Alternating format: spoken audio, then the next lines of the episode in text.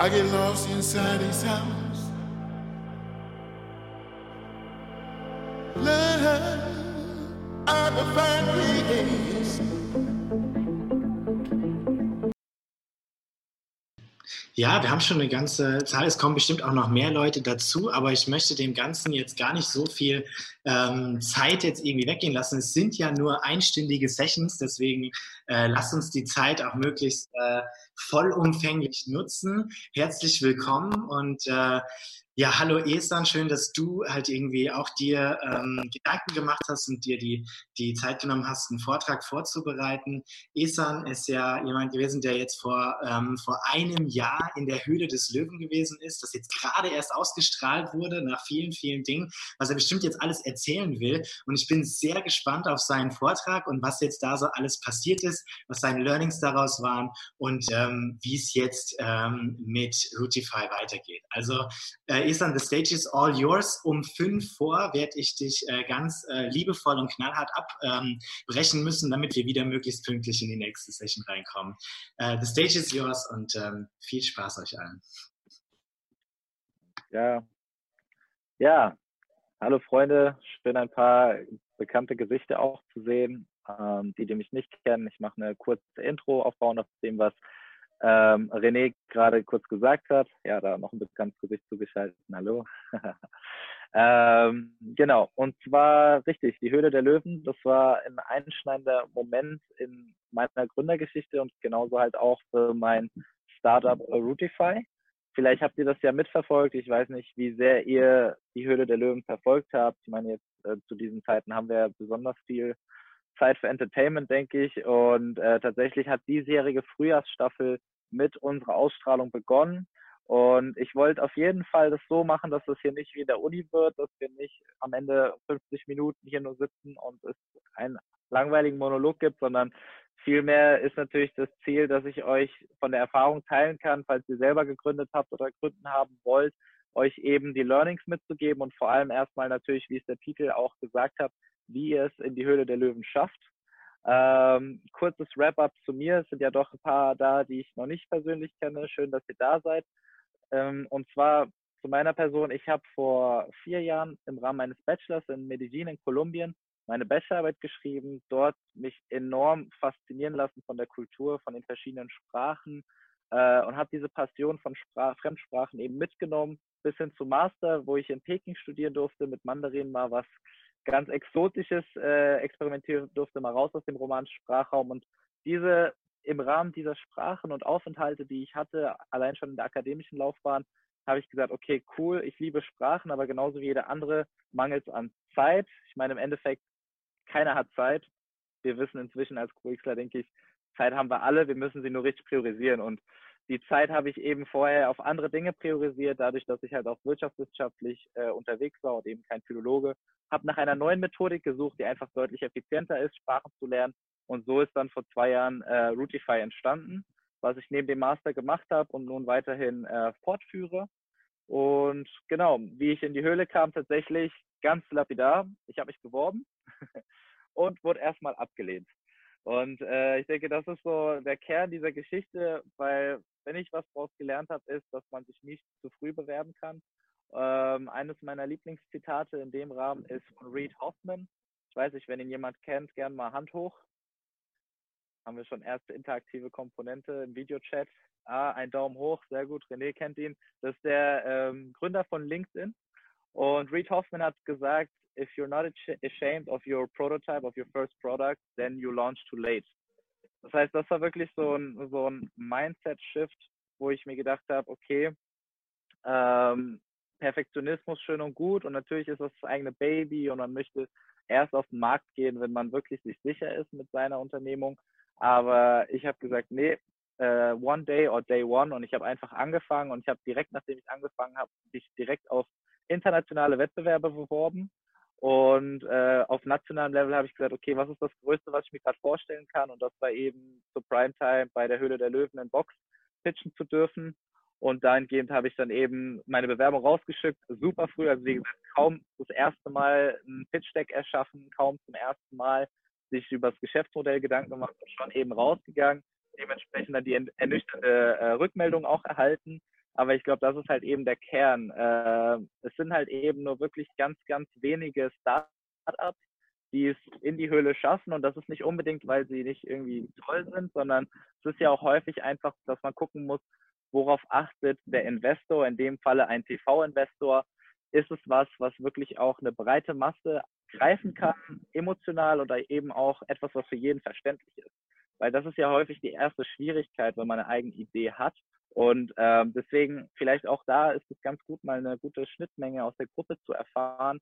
Wer denn von euch schon mal gegründet hat, ähm, vielleicht mal kurz die Hand hoch, damit das hier nicht zu redundant wird für euch, dass ich mal gucken kann, ein bisschen, wo der Durchschnittsgehalt äh, so liegt. Also jemand, der, wenn ihr schon gegründet habt, macht mal bitte einen Daumen hoch Emoji gerade in der modernen virtuellen Meetingzeit.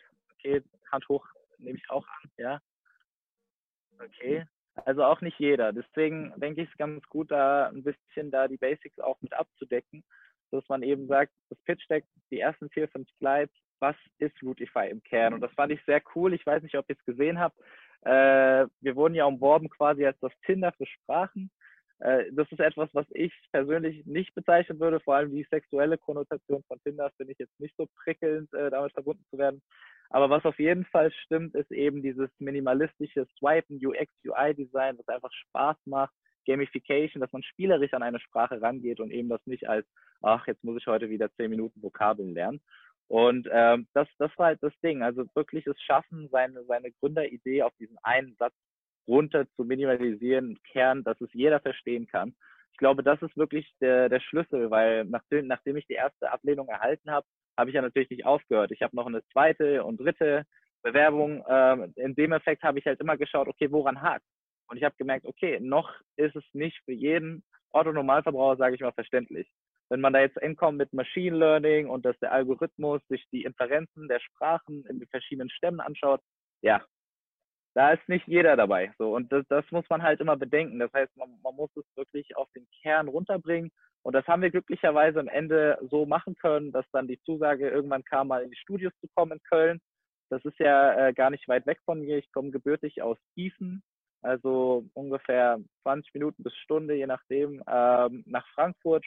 Und ähm, habe halt gesagt, okay, fahren wir mal nach Köln. Und selbst als ich in Köln war, war das Schreckliche, was ja auch äh, René kurz erwähnt hatte. Und zwar ist es einfach so, dass man im Fernsehbusiness ja nie weiß, ob es am Ende ausgestrahlt wird oder nicht. Das heißt, die Situation war im Endeffekt so, dass ich dort war, alles wurde aufgenommen und es hätte ursprünglich schon im Oktober ausgestrahlt werden sollen. Und dann kam es tatsächlich so, es war Oktober 2019, wir waren nicht im Fernsehen, nichts ist passiert und da hat man natürlich gesagt, gut, alles war irgendwie für die Katz. Äh, gut, dass ich das Geheimnis für mich bewahren konnte, weil es wäre ziemlich peinlich, allen irgendwie zu erklären, warum man doch nicht im Fernsehen erschienen ist. Ähm, und tatsächlich, was dann aus dem Nichts kam, ist die neue Frühjahrsstaffel. Es war ja komplett neu. Ich bin selber nicht der größte Fernsehschauer, aber es war ja so, dass es jetzt zum ersten Mal Frühjahrsstaffel, eine Frühjahrsstaffel gab und vor allem, dass ja Frank Thelen ausgestiegen ist äh, aus der Höhle der Löwen. Und das war ja natürlich die Situation, dass ich genau vor ihm gepitcht hatte. Und ich dachte, gut, wenn er jetzt aussteigt, dann äh, wird mein Pitch auch nicht mehr ausgestrahlt. Und tatsächlich hat die Frühjahrsstaffel noch die letzten Pitches gezeigt so dass es dann ähm, doch so weit kam. Und genau, das war so ein, ein Wrap-up von, wie es da reinging. Und ich weiß jetzt nicht, vielleicht haben einige von euch es gesehen, vielleicht haben einige von euch selber vor, in die Höhle zu gehen. Deswegen, ich wollte es auf jeden Fall eher so machen, um ein bisschen Value zurückzugeben, um vielleicht jemanden, der einen ähnlichen Weg hat oder nach, nach einem Weg sucht, eben auch eine größere Reichweite für sein Startup oder für sein Baby, welche Art auch immer, ähm, zu haben, ein bisschen ähm, Frage und Antwort auch dazustehen. Das heißt, ich möchte es, wie anfangs gesagt, tatsächlich ein bisschen interaktiv machen, wenn ihr konkrete Fragen habt.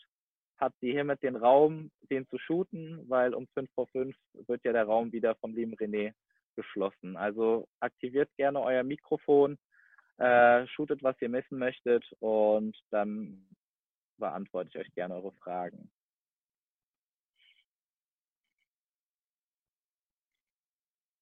Nicht alle auf einmal, nicht so schüchtern. So. Ich glaube, jetzt sind wir auch vollständig. Ich sag allen mal Hallo, so viel äh, noch zu einer, also Hallo Lina, Florian, Max Zirke ist natürlich auch dabei, Franz Schmitschke und Michael. So, diejenigen, die ich nicht genannt habe, auch ein herzliches Hallo. Euch habe ich leider noch nicht persönlich getroffen. Schön, euch virtuell kennenzulernen. Also, ähm, was interessiert euch denn am meisten über die, über die Höhlenausstrahlung oder habt ihr vielleicht eine andere Frage zu dem Weg dorthin oder wie es danach war? Dann würde ich am besten das beantworten, als jetzt irgendwie an euren Erwartungen vorbeizureden. Genau. Keine App. Ich habe gerade im App Store geguckt bei Apple und ist sie, gibt sie nicht. Routify gibt es da nicht. Oder heißt die anders? Die heißt Routify und wir sind mit einer Web-Applikation gestartet. Also wenn du einfach routify.me eingibst bei Google oder einfach Routify Google, okay. ähm, dann kommt direkt ein Pop-up zu unserem Kurs. Also genau. Also nicht auf App Store. Tatsächlich noch nicht auf dem App Store. Ja, okay. ja. Nee, weil ich, ich finde das immer faszinierend. Ich, also ich bin im Moment auch dran mit Spanisch und spreche selber fünf Sprachen und finde das immer toll. Aber könnte ich mir jetzt vorstellen, Mandarin zu lernen? Wäre ich mir, glaube ich, nicht so sicher, weil das einfach so komplett anders ist. Ne? Eben, ja. ja. Da, ging, da ging noch ein Mikro an parallel, glaube ich. Oh, sorry, warte. Kleiner Leck. War da noch eine Frage gewesen parallel? Ich sehe immer nur die Mikros an und ausgehen.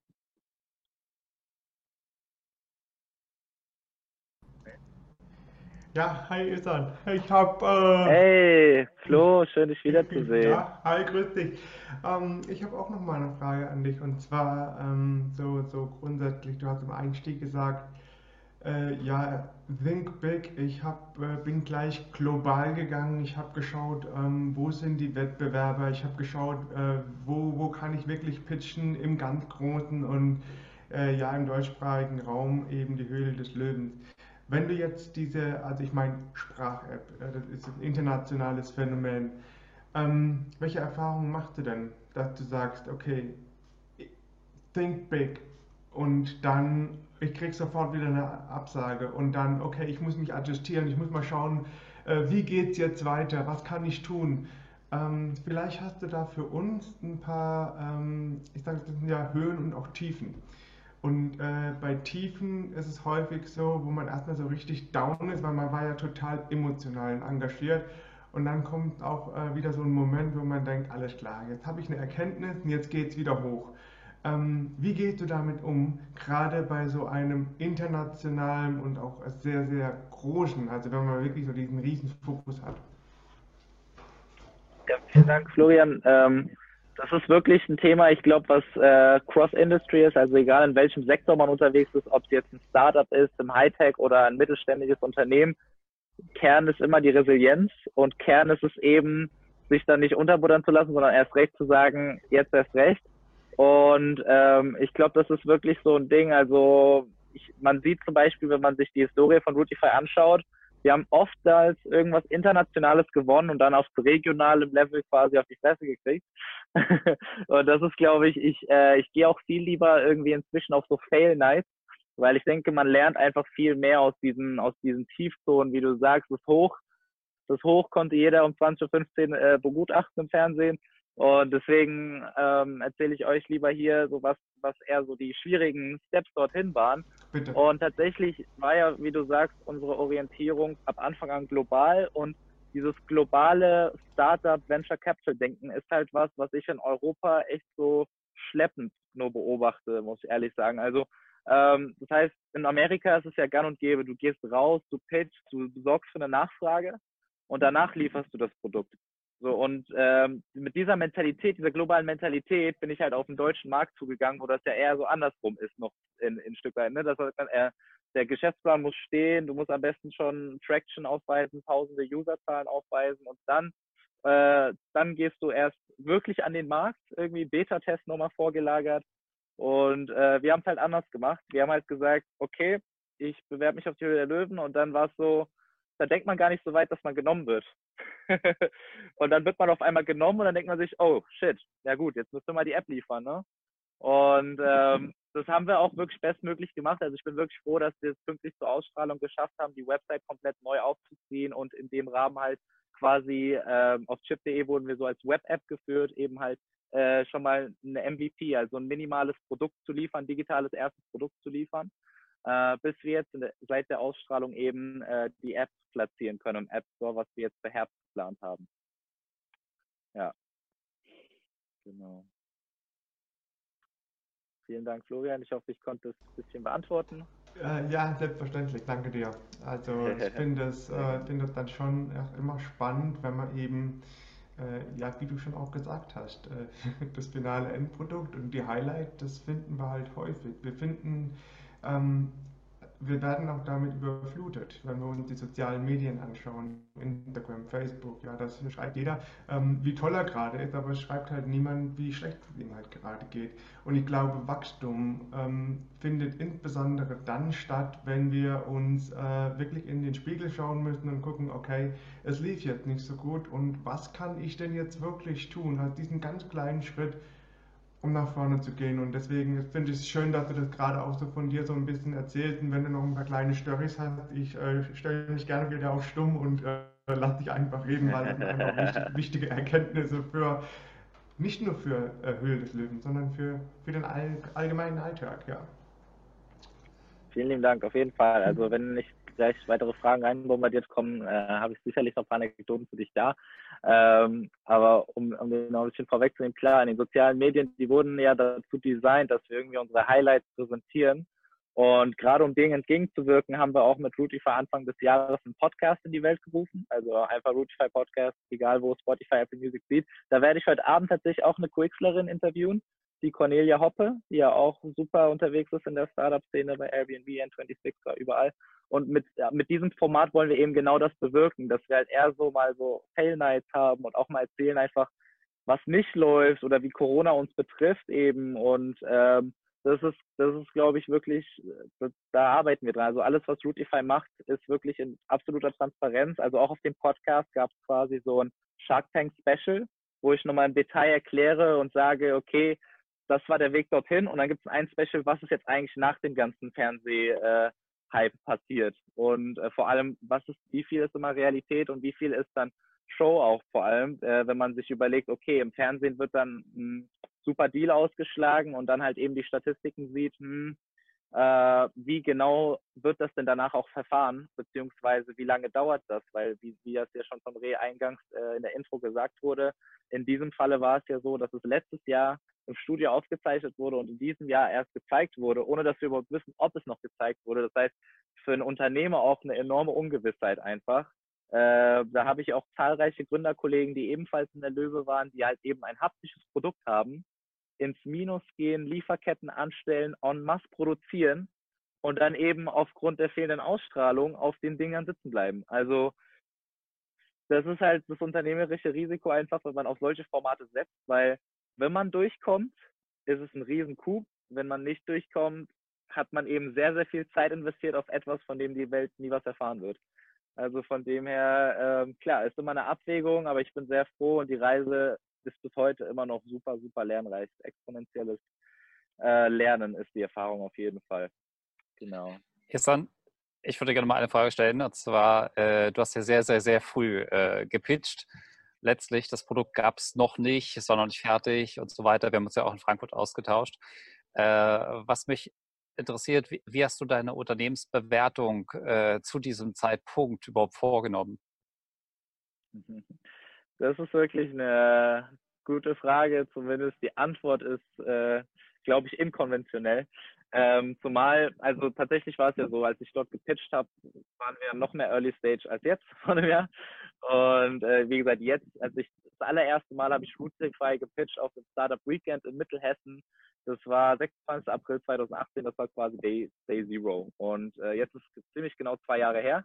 Und vor einem Jahr wiederum, als ich dort stand, äh, war das wirklich die wichtigste Frage, in die ich auch am meisten Zeit investiert habe. War zu gucken, nicht was bin ich wert, weil damals war ich ja noch Solopreneur, das heißt ein Mann-Unternehmen quasi. Jetzt inzwischen seit der Ausstrahlung vor allem auch haben wir ein enormes Wachstum. Inzwischen sind wir zwölf Leute, die an der Routify-Vision arbeiten. Ähm, ein potenzieller Routify ist sogar hier auch bei dem Zoom-Call dabei, aber ich lasse euch jetzt mal nicht wissen, wer es ist. Vielleicht ja noch mal fragen. Ähm, genau, und das ist, das, als ich damals dort reingegangen bin, habe ich gesagt, okay, ich habe das, der erste Schritt, was ich gemacht habe, ist, welche Löwen will ich haben? Und für mich war klar, für mich kommt nur Frank Thelen ins, ins Visier, weil er eben halt auch die größte Tech-Expertise dort von den Löwen mitbringt, einfach auch von seinen Investments bisher. Und dann habe ich tatsächlich Frank Thelens Biografie wirklich studiert. ich habe mir sein Buch in- und auswendig geschaut und das Coole ist, in seinem Buch hat er in der Mitte zwei Seiten, wo drin skizziert ist, was er immer kritzelt in der Show. Das heißt, worauf setzt ein Frank Thelen Wert? Genau das ist wie so eine Blank-Page, die in seiner Bio äh, vorhanden ist. Das heißt, ich habe diese Blank-Page wirklich aufs Übelste recherchiert, jede einzelne Frage, sodass ich mich eigentlich kaum was überraschen konnte von den Fragen, die dort kamen. Ähm, und genau, darauf war ich vorbereitet. Und dann habe ich halt auch genau geguckt, was ist so der Durchschnittswert, wie ein Frank Thelen bei der Höhle der Löwen investiert. Und das heißt, ich habe gewusst, okay, tatsächlich hätte ich meine Bewertung zu dem damaligen Zeitpunkt schon höher stellen können, was ich zum Beispiel aus Verhandlungen mit Privatinvestoren damals hatte. Ähm, das heißt, ich habe damals kein Investment angenommen, aber ich wusste bereits, ich könnte höher kommen. Also ich könnte auf jeden Fall im siebenstelligen Bereich landen. Aber ich wusste einfach, dass wenn ich eine siebenstellige Unternehmensbewertung pitche, ein Frank Thiel nicht einsteigen wird. Das war mir einfach klar, nicht weil er dieses Investment nicht vornimmt, sondern weil es in der Show einfach bisher noch nie über dieses, diesen Schwellwert kam, vor allem für so ein, solch ein frühes Stadium in der, in der Tech-Branche. Das heißt, was ich tatsächlich gemacht habe, wenn ihr euch die Evaluation anschaut, das kann man ja heute noch irgendwie auf RTL TV Now, kann man die Show anscheinend noch gerade kostenlos sogar sehen für Corona, haben die das freigeschaltet. Ähm, da sieht man die Evaluation, mit der ich reingegangen bin. Und zwar waren das ja, ähm, habe ich gesagt, 18 Prozent Unternehmensanteile für 175.000 Euro. Wenn man mal kurz rechnet, nach Adam Riese ist das genau unter einer Million Post Money.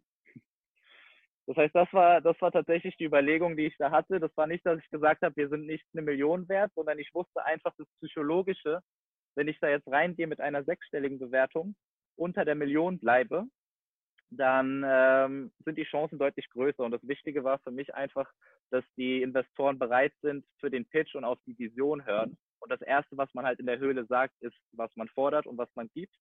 Und das ist ja oft so ein Dealbreaker oder halt nicht. Das heißt, das war mir wichtig. Es gab ja auch, ich habe ich hab ja auch ein Startup gesehen, die sind reingegangen, haben gesagt, wir geben euch, äh, wir wollen ein Euro von euch haben. Ne? Und dadurch hast du halt direkt als Investor eine ganz andere Offenheit. Das heißt, die Evaluation war eher strategisch als wirklich äh, bemessen. Und wenn sie was war, dann war sie tatsächlich unter dem Wert. Und das hat uns natürlich den Vorteil gebracht, jetzt nach der Ausstrahlung deutlich höhere Evaluationen zu erzielen, weil wir eben jetzt schon mit dem Webprodukt rausgegangen sind, erste Traktion liefern können und somit halt man an die Evaluation eigentlich eine Null jetzt noch dranhängen kann. Ja.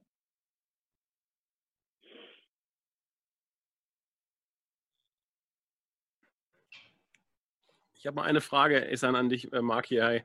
Ähm, Hallo Marc. Wie, wie aufge, aufgeräumt hattest du denn deinen, ich sage jetzt einfach mal Laden, du weißt vielleicht, was ich damit meine, einfach so äh, in allen möglichen Dimensionen, also zum Beispiel jetzt, was die ähm, zum Beispiel IP angeht, ja, hast du, hast du schon irgendwelche Marken angemeldet? Warst du da, äh, hast du das irgendwie gleich ein bisschen, scheinst du auch ein bisschen globaler zu denken, hast du dann, also ne, gehe ich von außen vielleicht auch über Deutschland hinaus gleich irgendwie äh, sowas ange, angestoßen.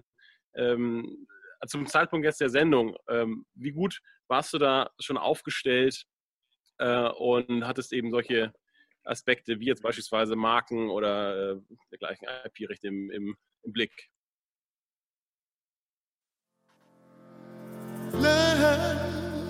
I get lost inside his house. Love, I will find peace